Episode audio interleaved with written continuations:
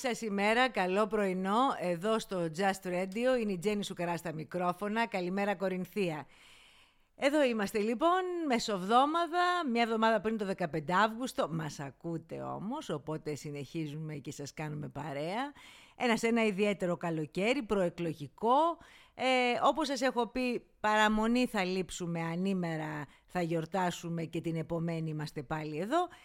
Και όπως ε, γνωρίζετε φίλες και φίλοι, έχω εδώ καλεσμένο στο στούντιο τον υποψήφιο Δημοτικό Σύμβουλο με το συνδυασμό πνοή δημιουργίας του Νίκου Σταυρέλη, τον Βασίλη τον Παλάφα. Σε ένα λεπτό θα είναι κοντά μας.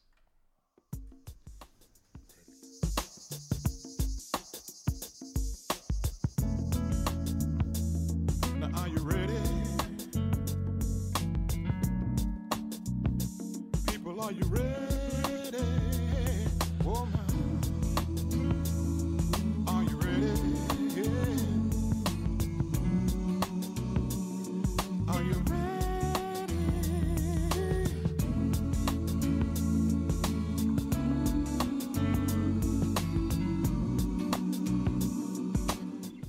Καλημέρα Βασίλη Μπαλάφα, καλώς όρισες ε, στο, στην εκπομπή μας, στο Café Society για μια ακόμη φορά. Ελπίζω να είσαι καλά. Ε, πώς πάει η προεκλογική περίοδος; Καλημέρα Τζέννη, καλημέρα και σε όσους έχουν μπει στον κόπο να μας ακούσουν ε, σήμερα. Η αλήθεια είναι ότι βρισκόμαστε στην καρδιά των ιερών ημερών του Αυγούστου. Έτσι. Εκεί που ο κόσμος ε, πρέπει και δικαιούται λίγο να ξεκουραστεί.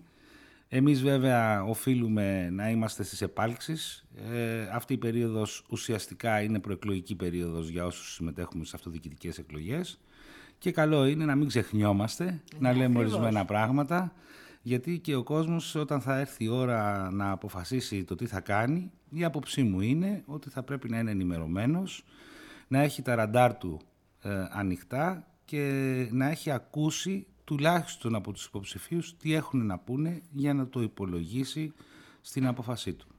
Ναι, ακριβώς έτσι είναι. Βεβαίως μέσα σε συνθήκες ιδιαίτερες, καλοκαιριού.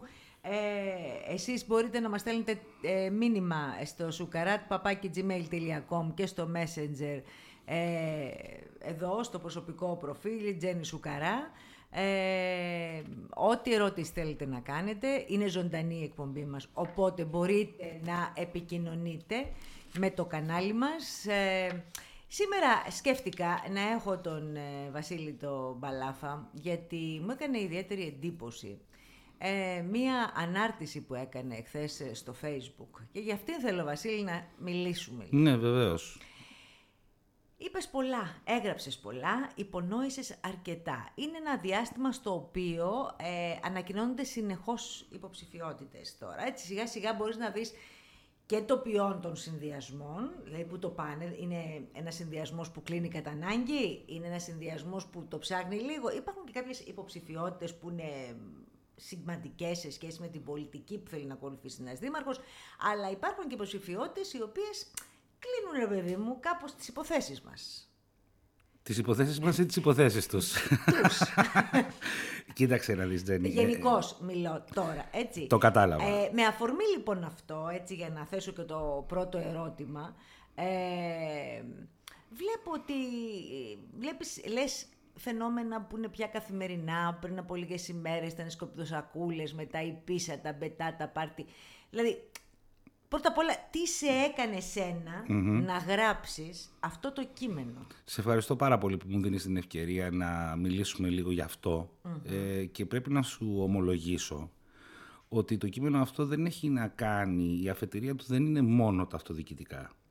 Κακά τα ψέματα, Τζένι, είμαστε σε μια περίοδο που συμβαίνουν πάρα πολλά και πολύ περίεργα τα οποία με κάποιους τρόπους, δεν θα μπω στη διαδικασία τώρα να τους αναλύσω, θεωρώ ότι έως και αποσιοποιούνται. Δηλαδή έχουμε παρακολουθήσει να έχουμε τις μεγαλύτερες έκταση πυρκαγιές που έχουν γίνει τα τελευταία χρόνια στη χώρα. Έχουμε παρακολουθήσει μόλις προχθές και εδώ να εκφράσω και τα βαθιά μου συλληπιτήρια γιατί και εγώ είμαι ένας άνθρωπος που πηγαίνω στο γήπεδο ναι, και ναι. πηγαίνω στο γήπεδο με το παιδί μου και έχει τη σημασία του αυτό που σου λέω.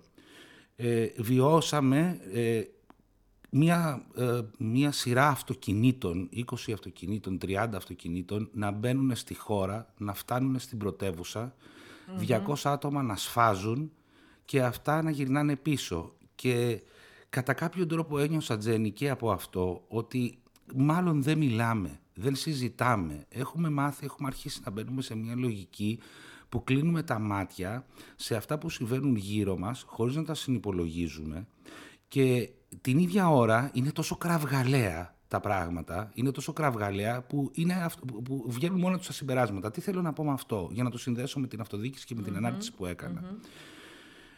Η υπόθεση δεν είναι τωρινή, δεν είναι μια τωρινή πρακτική αυτή. Ναι. Ωστόσο, εμένα μου δημιουργεί μια ιδιαίτερη ευαισθησία, διότι ξέρεις ότι, το έχουμε ξαναπεί, έχω λάβει μέρος στις αυτοδιοικητικές εκλογές του Δήμου Κορινθίων άλλες δύο φορές και μάλιστα ο λόγος για τον οποίο κατέβηκα ήταν γιατί σκοπεύαμε ε, να αλλάξουμε αυτά ακριβώς τα πράγματα.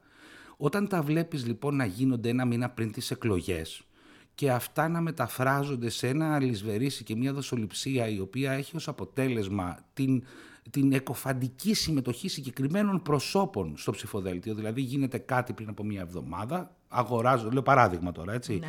αγοράζονται κάποιες σκουπιδοσακούλες, και μετά από μία εβδομάδα άνθρωπος ο οποίος σχετίζεται με αυτή την αγοραπολισία συμμετέχει σε κάποιον συνδυασμό.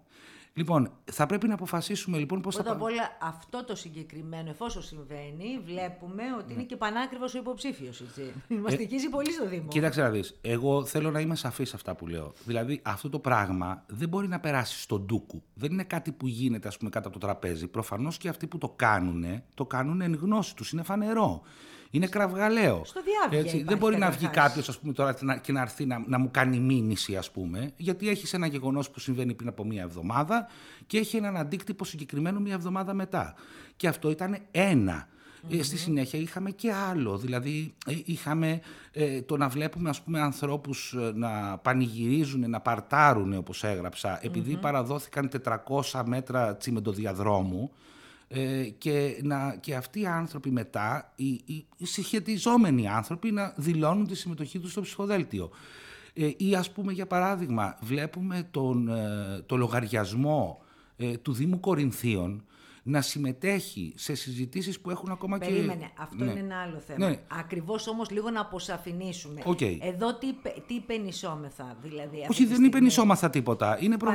Παρατηρούμε κάτι. Παρατηρούμε ότι τι; Γίνονται κάποια πράγματα και μετά, δηλαδή υποχρεώνουμε κάποιους ανθρώπους και, οι και μετά αυτοί οι άνθρωποι μπαίνουν στη, στο ψηφοδέλτιο, μιλάμε για δοσοληψίες, Όχι, εγώ, γιατί μιλάμε; Εγώ είμαι σαφής Τζένι, το έγραψα αυτό το πράγμα.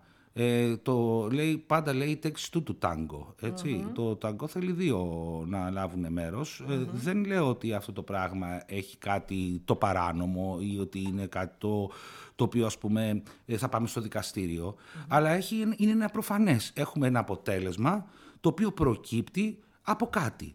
Και η αιτιολογία δηλαδή που υποστηρίζω αυτό το πράγμα είναι γιατί τα παιδιά δεν είχε προκύψει πριν. Γιατί δεν είχε γίνει πριν από αυτό η συγκεκριμένη ανακοίνωση για παράδειγμα. Τελικά όλο αυτό πόσο βλάπτει; Λοιπόν, πόσο βλάπτει. Αυτό, έχει, αυτό τώρα έχει μια πολύ. Γιατί έχει... κάποιος μας ακούει και λέει: Ωραία, εντάξει, ok, okay, σας ακούω. Τι είναι αυτό που μου λέτε; Ωραία. Αυτό που λέμε λοιπόν είναι το εξής.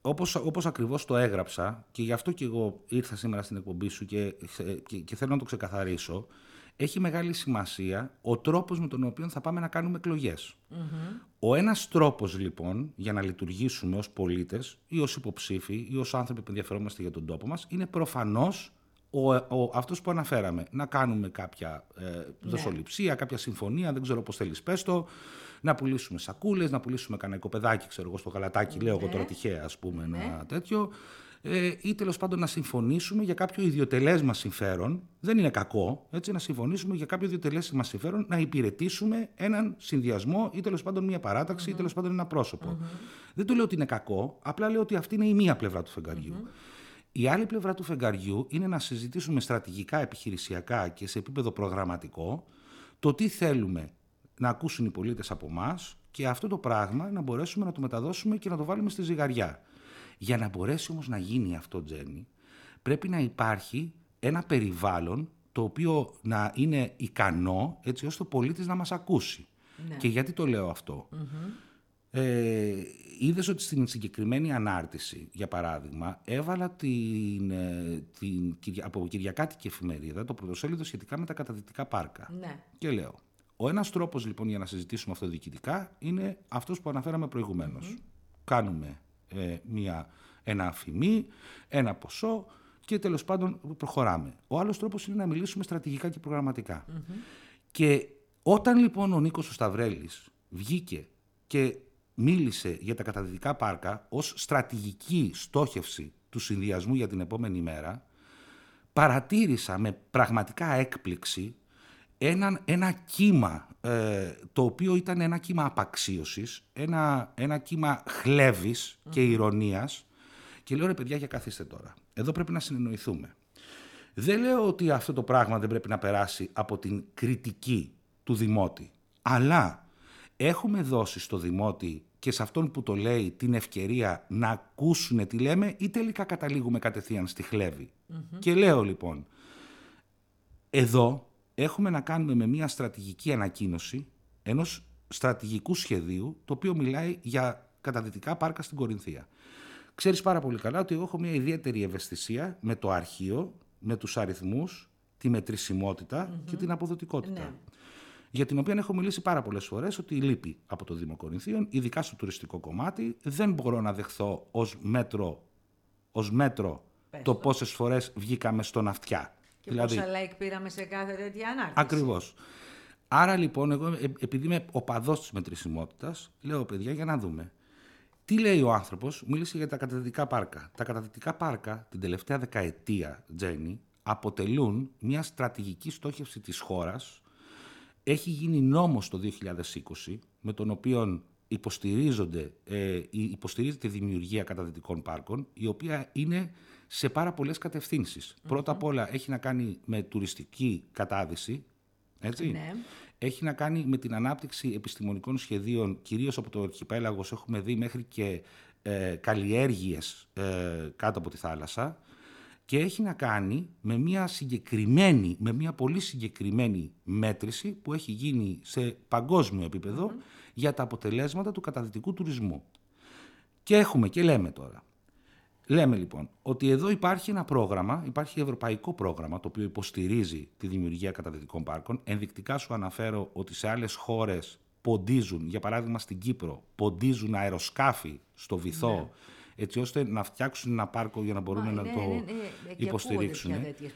Εμείς εδώ είμαστε μια χώρα και ένας τόπος που έχουμε ακόμα και αρχαιότητες μέσα στις θάλασσές μας και που μπορούμε, δεν χρειάζεται να κάνουμε μεγάλες κινήσεις για να δημιουργήσουμε ένα καταδυτικό πάρκο, δεν χρειάζεται δηλαδή να ποντίσουμε αεροσκάφη. Και εάν μου επιτρέπεις θα σου αναφέρω ενδεικτικά κάποια νούμερα για να καταλάβουν και οι δημότες τι εννοώ όταν μιλάμε για μετρησιμότητα. Ναι.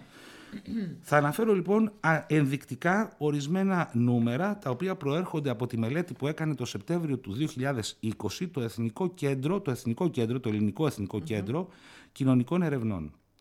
Θα σου αναφέρω λοιπόν ότι μόνο στη Μάλτα υπάρχουν 50 καταδυτικά κέντρα τα οποία, στα, στα οποία πηγαίνει το 20% των τουριστικών αφήξεων και από τα οποία προκύπτει, άκουσε, το 27% του ΑΕΠ της χωρας Το 27% του ΑΕΠ της Μάλτας προέρχεται από τα καταδυτικά πάρκα. Ο μέσος όρος παραμονής των τουριστών, γιατί έρχομαι σε αυτά που έλεγα στους κυρίους εδώ υπευθύνους του τουρισμού και τους έλεγα πείτε μας, κλίνες, μέρες, δαπάνη. έτσι. τα καφεδάκια. Έτσι, έτσι, έτσι μετριέται η τουριστική ανάπτυξη. Ο μέσος όρος λοιπόν παραμονής στις χώρες που έχουν καταδυτικά είναι 8 ημέρες και η μέση κατακεφαλήν δαπάνη επί του συγκεκριμένου πράγματος, δηλαδή επί των καταδύσεων, η μέση κατακεφαλήν είναι 600 ευρώ. Στα νησιά Μέντες στην Ισπανία πηγαίνουν κάθε χρόνο 70.000 δίτες ετησίως. Ναι. Η Κροατία, από τότε που εφήρμοσε τα καταδυτικά πάρκα, έχει δει αύξηση στον τουρισμό της της τάξης του 270%.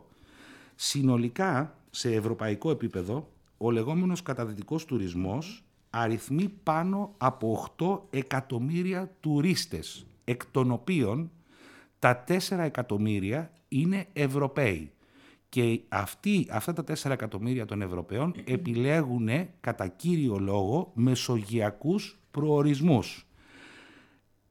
Γιατί τα αναφέρω αυτά, γιατί αυτά είναι νούμερα τα οποία μας δείχνουν γιατί πρέπει να έχει ο Δήμος μια τέτοια στρατηγική στόχευση. Να πούμε και την πρόταση του Δήμου. Πού θα γίνει το καταβητικό πάρκο, Έχουν... Γιατί, την πρόταση Σταυρέλη, συγγνώμη, για το Δήμο Κορινθίων. Έχουν προταθεί τρία διαφορετικά σημεία, τα οποία φυσικά δεν είναι πανάκια. Εννοείται ότι θα, Θα ασχοληθούν, γίνουν μελέτες, θα εννοείται γίνουν, ότι θα βέβαια. ασχοληθούν συγκεκριμένοι άνθρωποι. Αρκεί όμως, Τζέννη, εκείνο που θέλω να καταλάβουμε και να καταλάβουν οι δημότες που μας ακούνε. 25 εκατομμύρια είναι οι πιστοποιημένοι αυτοδίτες σε όλο τον κόσμο. Εντάξει. Ο τζίρος των Ευρωπαίων αυτοδιτών αυτή τη στιγμή που μιλάμε, σήμερα που μιλάμε, είναι σχεδόν 2 δις ευρώ Τι λες; σχεδόν 2 δις ευρώ.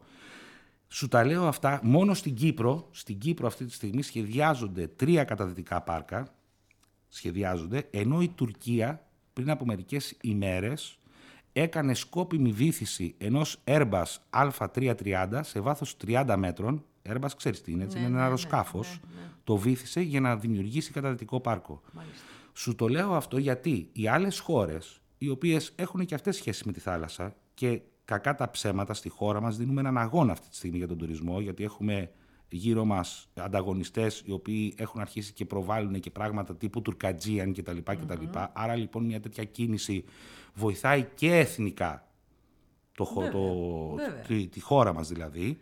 Αλλά το σημαντικό είναι ότι αυτό που σου λέω έχει νούμερα.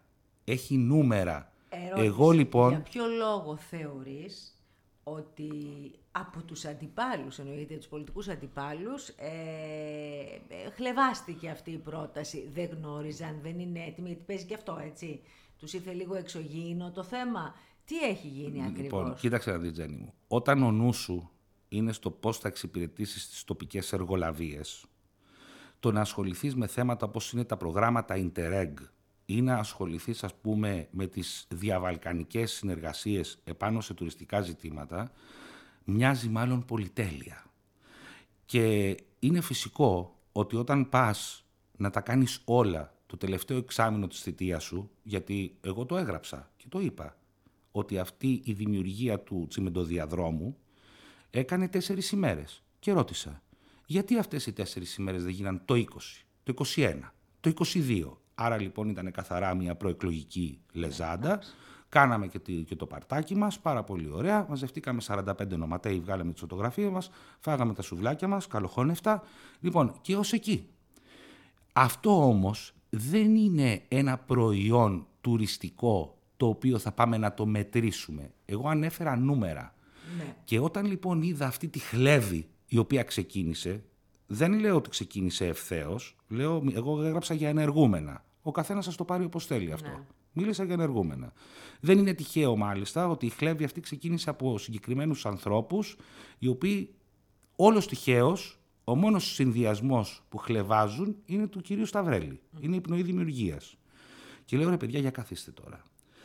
Από τη μία πλευρά καθόμαστε και ανεχόμαστε να μας λένε ως τουριστικό απολογισμό το πόσες φορές βγήκαμε στον αυτιά ή πόσες μακαρονάδες έφαγε ο Μάρκος σε συγκεκριμένο εστιατόριο της περιοχής μας, να μην το αναφέρω. Όχι, εντάξει.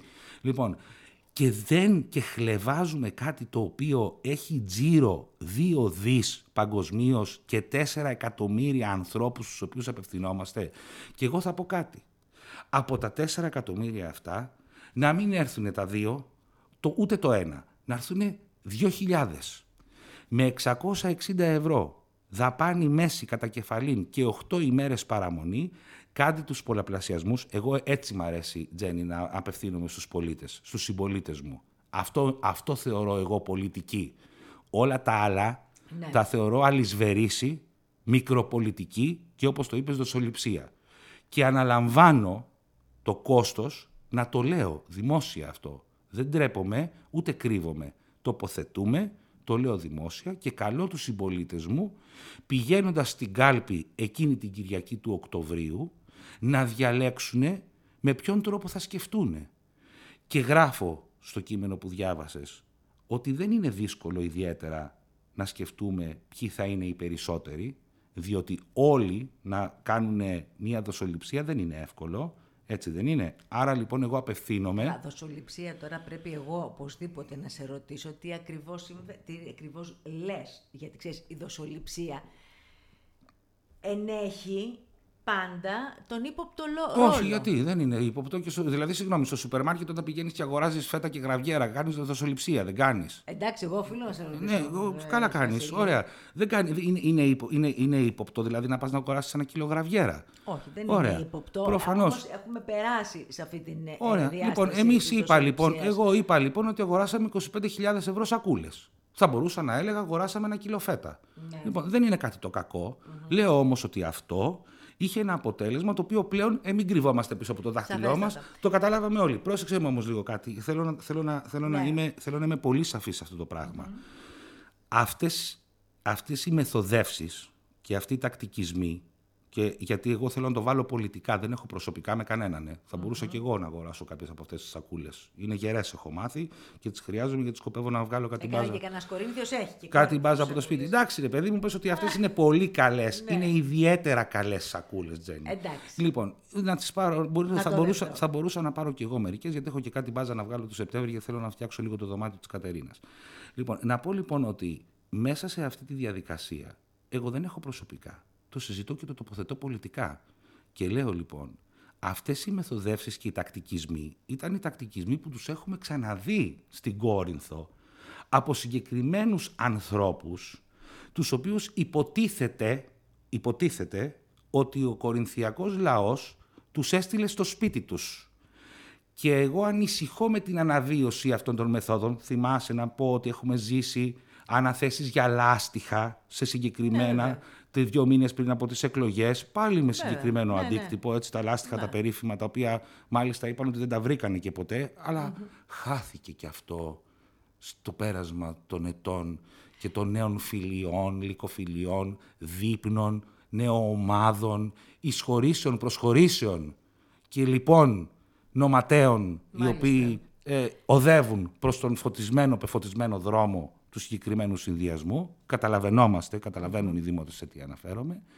Άρα λοιπόν εγώ ήλπιζα ότι αυτές τις μεθοδεύσεις και τους τακτικισμούς τους στείλαμε στο παρελθόν. Και αυτή τη στιγμή, ας με συγχωρέσεις που θα το πω ευθέως και ας με συγχωρέσουν και αυτοί στους οποίους αναφέρομαι, βλέπουμε ότι όχι, αυτές, όχι μόνο αυτοί οι τακτικισμοί επιστρέφουν, αλλά αύριο, ακριβώς επειδή η σύνθεση πλέον αυτού του συνδυασμού περιέχει κατά τουλάχιστον το 1 τρίτο μία, ένα κομμάτι από εκείνα τα πράγματα, αυτοί οι άνθρωποι λοιπόν, εγώ πιστεύω ότι έρχονται να διεκδικήσουν και συνδιοίκηση την επόμενη ημέρα. Γι' αυτό και υπήρξε η δήλωση, τη συζητήσαμε στην Ενδιαφέρον. προηγούμενη, τη Αυτό που συζητήσαμε λες. στην προηγούμενη εκπομπή. Το «δεν θα επιτρέψω», είπε ο συγκεκριμένος, είπε «δεν θα επιτρέψω να πάει ο Δήμος Κορινθίων κάπου». Αυτό δείχνει ότι έχει αποκτήσει ξανά την αίσθηση ότι έχει μια ιδιαίτερη βαρύτητα Και δύναμη. ως, και δύναμη. Και κινεί τα νήματα. Η οποία λοιπόν προφανώς αυτή εμένα προσωπικά ως πολίτη, ως δημότυπο, η αγωνίστηκε 10 χρόνια δίπλα στον κύριο Νανόπουλο, να το πούμε και αυτό, για να ανατρέψουμε αυτή την κατάσταση, με τρομάζει το γεγονός ότι μπορεί να ξαναέρθουμε πίσω σε αυτό το πράγμα. Δηλαδή πηγαίνουμε μπροστά με φόρα πίσω. Και λέω λοιπόν, δεν πρέπει να απευθυνθώ εγώ στους δημότες ως υποψήφιος δημοτικός σύμβουλος και να τους το πω. Δεν πρέπει να πω ότι γίνεται αυτό και κοιτάξτε το να το συμπεριλάβετε στην, στην απόφασή σας. Μιλάς δηλαδή για το, τις δύο όψεις του ίδιου νομίσματος πια. Προφανώς. Τη μετεξέλιξη αυτής της κατάστασης ως ένα, ένα νόμισμα. με Ναι, δύο προ- εγώ όψεις. το ονομάζω μετεξέλιξη, εγώ το ονομάζω Ναι. πιστοχώρηση, εγώ το Ναι. ονομάζω μια, μια επιστροφή στο παρελθόν. Ολοταχώς όμως, με ταχύτητες διαστρικές, δηλαδή διαπλανητικές. Να ρωτήσω, τι, ε- τι κάτι γράφεις για το προφίλ του Δήμου Κορινθίων, τι εννοείς; Ναι, εκεί λοιπόν πάλι θέλω να είμαι σαφής, ε, και να το πω και αυτό. Επίσης, την προηγούμενη δεκαετία ήμουν από τους ανθρώπους που συνεχώς φώναζα και έλεγα, γιατί εμένα ξέρεις, το, τότε το προφίλ του Δήμου Κορινθίων με είχε μπλοκάρει. Α, Ω δημότη, ε. Ναι. Ήμουνα δημότης και ήμουνα μπλοκαρισμένος από το προφίλ του Δήμου Κορινθίων. Και τότε ρωτάγαμε, βρε παιδιά, ποιος διαχειρίζεται αυτό το προφίλ; Δεν ξέραμε ποιος το διαχειριζότανε. ναι. Να, γιατί αυτό το προφίλ είναι ένα προφίλ του Δήμου Κορινθίων δεν επιτρέπεται να κάνει διακρίσεις στους δημότες με την έννοια αυτή είναι μαζί μας, η άλλη είναι απέναντί μας. Είναι ένα προφίλ το οποίο προφανώς ο διαχειριστής του πληρώνεται από τα δημοτικά έσοδα. Αν τον πλήρωνε ο καθένας από την τσέπη του θα μπορούσε να τον ονοματίσει όπως και να υπηρετήσει ό,τι θέλει. Και λέω είναι ένα προφίλ το οποίο οφείλει να κρατάει κάποιες ισορροπίες. Θα είναι Ναι. ένα προφίλ δηλαδή που θα αναφέρει κάποιες ανακοινώσεις. Ισορροπίες οπωσδήποτε το Ναι, προφίλ του δεν, Δήμου μπο- δεν Κορινθίων. μπορεί λοιπόν αυτό το προφίλ, δεν ξέρω αν αυτός που το χειρίζεται ξέχασε να το αλλάξει, αλλά δεν μπορεί αυτό το προφίλ να συμμετέχει σε διαλόγους πολιτών στο Facebook, μπαίνοντας στη μέση της κουβέντας και παίρνοντας μέρος Ως Δήμος παίρνοντας, Κορινθίων. μάλιστα, Δεν το έχω δει. και παίρνοντας το μέρος, έτσι, ναι μεν αναφέροντας κάποια πράγματα, αλλά Ναι. ουσιαστικά λαμβάνεις θέση σε ένα διάλογο πολιτών οι οποίοι συζητούν μεταξύ τους για ένα ζήτημα, το οποίο μπορεί να σου αρέσει, μπορεί και να μην σου αρέσει.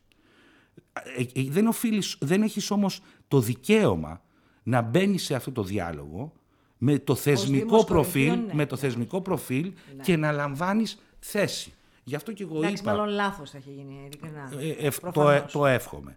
Γι' αυτό λοιπόν και εγώ είπα πολλές φορές και σε ανθρώπους που είναι της δικής σου, α, του δικού σου επαγγέλματος, τους οποίους τους σέβομαι ανεξαιρέτους όλους, αλλά γνωρίζουμε, μικρή πόλη είμαστε, γνωρίζουμε ότι κάποιοι συναδελφοί σου έχουν επιλέξει, δικαίωμά τους είναι, να λειτουργήσουν ως δημοσιογράφοι, ε, αρθρογράφοι, ε, λογογράφοι συγκεκριμένων συνδυασμών. Της δουλειάς είναι Της αυτό. δουλειάς βέβαια, είναι αυτό. Παρακλάδι. Φυσικά. Δεν- Ναι.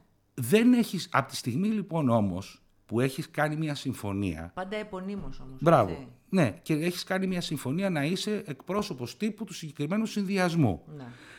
Σταματάς να έχεις το δικαίωμα να, να μου ζητάς εμένα να σε αντιμετωπίσω ως ένα αντικειμενικό προφίλ που προσέρχεται στο δικό μου τον τοίχο για να κάνει διάλογο. Δεν έρχεσαι να κάνεις διάλογο, έρχεσαι να κάνεις αντίπραξη, έρχεσαι να κάνεις τη δική σου προπαγάνδα και σε παρακαλώ πάρα πολύ τη δική σου προπαγάνδα να πας να την κάνεις στο δικό σου το προφίλ. Έχεις κάθε δικαίωμα. Εντάξει, Δεν θα κατά- την κάνεις στο δικό μου όμως. Εγώ θα έλεγα ότι, ότι οι συνάδελφοί μου όλοι έχουν, μεγάλο, ε, έχουν, έχουν την ευχέρεια να, γίνουν, ε, να αποκτήσουν αυτές τις ιδιότητες οκ, και τις θεσμικές θέσεις. Βεβαίως. Ε, όλα να είναι στο φως, βεβαίως, η υπόγραφα και οι λογογράφοι και οι αρθρογράφοι, όπως το είπες πολύ Σωστό. ωραία, και τα γραφεία τύπου.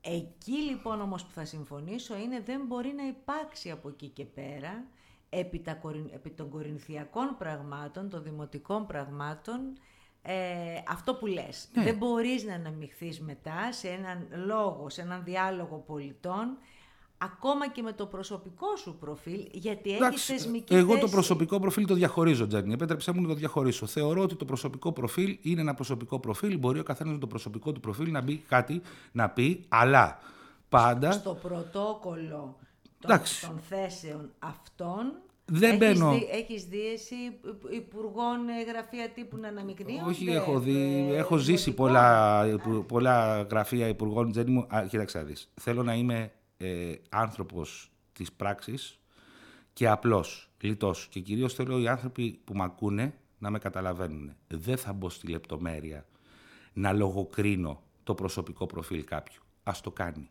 Κατά τη Ναι, γνώμη μου. ναι. Έτσι, εσύ έχεις διαφορετική άποψη, τη σέβομαι. Όχι, όχι, πρωτό, δεν είναι η άποψη Σέβομαι, μου, είναι ότι είναι σωστό. σέβομαι επίσης κάθε συναδελφό σου, κάθε συναδελφό σου, ο οποίος κάνει την οποιαδήποτε επιλογή. Θα πρέπει όμως από τη στιγμή που κάνει αυτή την επιλογή να σεβαστεί και το δικό μου το δικαίωμα ως υποψήφιο, να απευθύνομαι στους δημότες και να τους πω αυτό που θέλω και όχι να τους πω αυτό που θέλεις εσύ και όχι να μπεις στο δικό μου τον τοίχο για να γράψεις αυτό που θέλεις εσύ. Ναι, σωστό είναι. αυτό. Εντάξει. Σωστό είναι. Κάτσε στο δικό σου και κάνε ό,τι θέλεις. Εκεί λοιπόν για μένα ήταν το μεγάλο φάλτσο που έγινε με την υπόθεση του Νίκου του Σταυρέλη και με την ανακοίνωση για τα καταδυτικά πάρκα. Ιδιαίτερα απέκτησα μια ευαισθησία επί του συγκεκριμένου ζητήματος, διότι το θεωρώ κορυφαίο. Θεωρώ ότι είναι μια οραματική ανακοίνωση από το σταυρελη Δεν έχει σημασία, θα μπορούσε να την είχε κάνει κάποιος άλλος. Δεν φίδομαι, δεν θα, Ναι. δεν θα κόλωνα να πω ότι είναι μια πολύ ωραία πρόταση. Και μάλιστα πρόσεξε. Αδικήθηκε αυτή η θέση, γιατί πολλοί από αυτούς δεν γνωρίζουν, ξαναλέω, το θεσμικό πλαίσιο, ότι έχει γίνει νόμος στην Ελλάδα στα μέσα του 2020, ο οποίος προβλέπει τα καταδυτικά Ναι, πάρκα αυτό και, που την- είπαμε. και, την, και τον ενάλλειο τουρισμό, ένα. Και δεύτερον, ότι αυτή τη στιγμή σε επίπεδο Ευρωπαϊκής Ένωσης τρέχουν χρηματοδοτικά εργαλεία με πάρα πολλά λεφτά για να γίνουν αυτά τα πράγματα. Και εκεί λοιπόν εξανίσταμε και λέω παιδιά τι θα κάνουμε; Θα μιλήσουμε στους δημότες οραματικά. Θα Λοιπόν. μιλήσουμε στους δημότες προγραμματικά και στρατηγικά ή θα καθίσουμε να κάνουμε παιχνίδι με σκουπίδο σακούλες; Λοιπόν, πλησιάζει η ώρα 12 παρά 20. Ε, Βασίλη Μπαλάφα, μου αρέσει πάρα πολύ αυτή η κουβέντα. Βέβαια, ελπίζω σε επόμενες για να πούμε και ωραία πράγματα, σχέδια, ε, διάφορα για, την, για τον Δήμο Κορινθίων κτλ. Ελπίζω σε έναν καλό προεκλογικό αγώνα, γιατί έχει πολλωθεί αρκετά η κατάσταση. Ε, συνεχίζεται ο Αύγουστος με διακοπές τώρα. Όχι, ή όχι. με- Εγώ ολοκλήρωσα και δυστυχώς έχω πάρα πολλές υποχρεώσεις. Ε, ε, θέλω, να, θέλω μιας και με ρωτάς, να σου πω ότι ε, ε, δόξα τω Θεώ τα καταφέραμε. Γιατί είναι και πολλοί συμπολίτες μας που δεν έχουν τη δυνατότητα να κάνουν διακοπές. Εγώ θέλω μέσα από το βήμα αυτό που μου δίνεις να ευχηθώ σε όλο τον κόσμο καλό 15 αυγουστο γιατί η εορτή της Παναγίας μας είναι μια ιδιαίτερη γιορτή ε, για τον Έλληνα. Να ξεκουραστούν όσο μπορούν όλοι και από τα τέλη Αυγούστου να έχουν ανοιχτά τα αυτιά τους, να μας ακούσουν, να μας ανεχτούν ενδεχομένως και να δώσουν λίγο βάση σε αυτά που λέμε και όχι σε αυτά που κρύβουν από πίσω τους καθαρές ιδιοτέλειες. Εγώ πάντα, όπως ξέρεις, θα σου προσφέρω ως δημοσιογράφο, γιατί σε σέβομαι και σε αγαπώ πολύ σαν άνθρωπο, θα σου προσφέρω το υλικό από το οποίο προέκυψαν κάποια στατιστικά στοιχεία να τα έχεις, γιατί Βέβαια. εμένα μου αρέσει η μετρησιμότητα και η αποδοτικότητα και να τη δείχνω όχι στο γυαλί, γραπτός. Ευχαριστώ. Βασίλης Μπαλάφας, υποψήφιος ε, δημοτικός σύμβουλος με την πνοή δημιουργίας του Νίκου Σταυρέλη. Φίλες και φίλοι, βάζουμε ένα μουσικό διάλειμμα και αμέσως μετά επανερχόμαστε.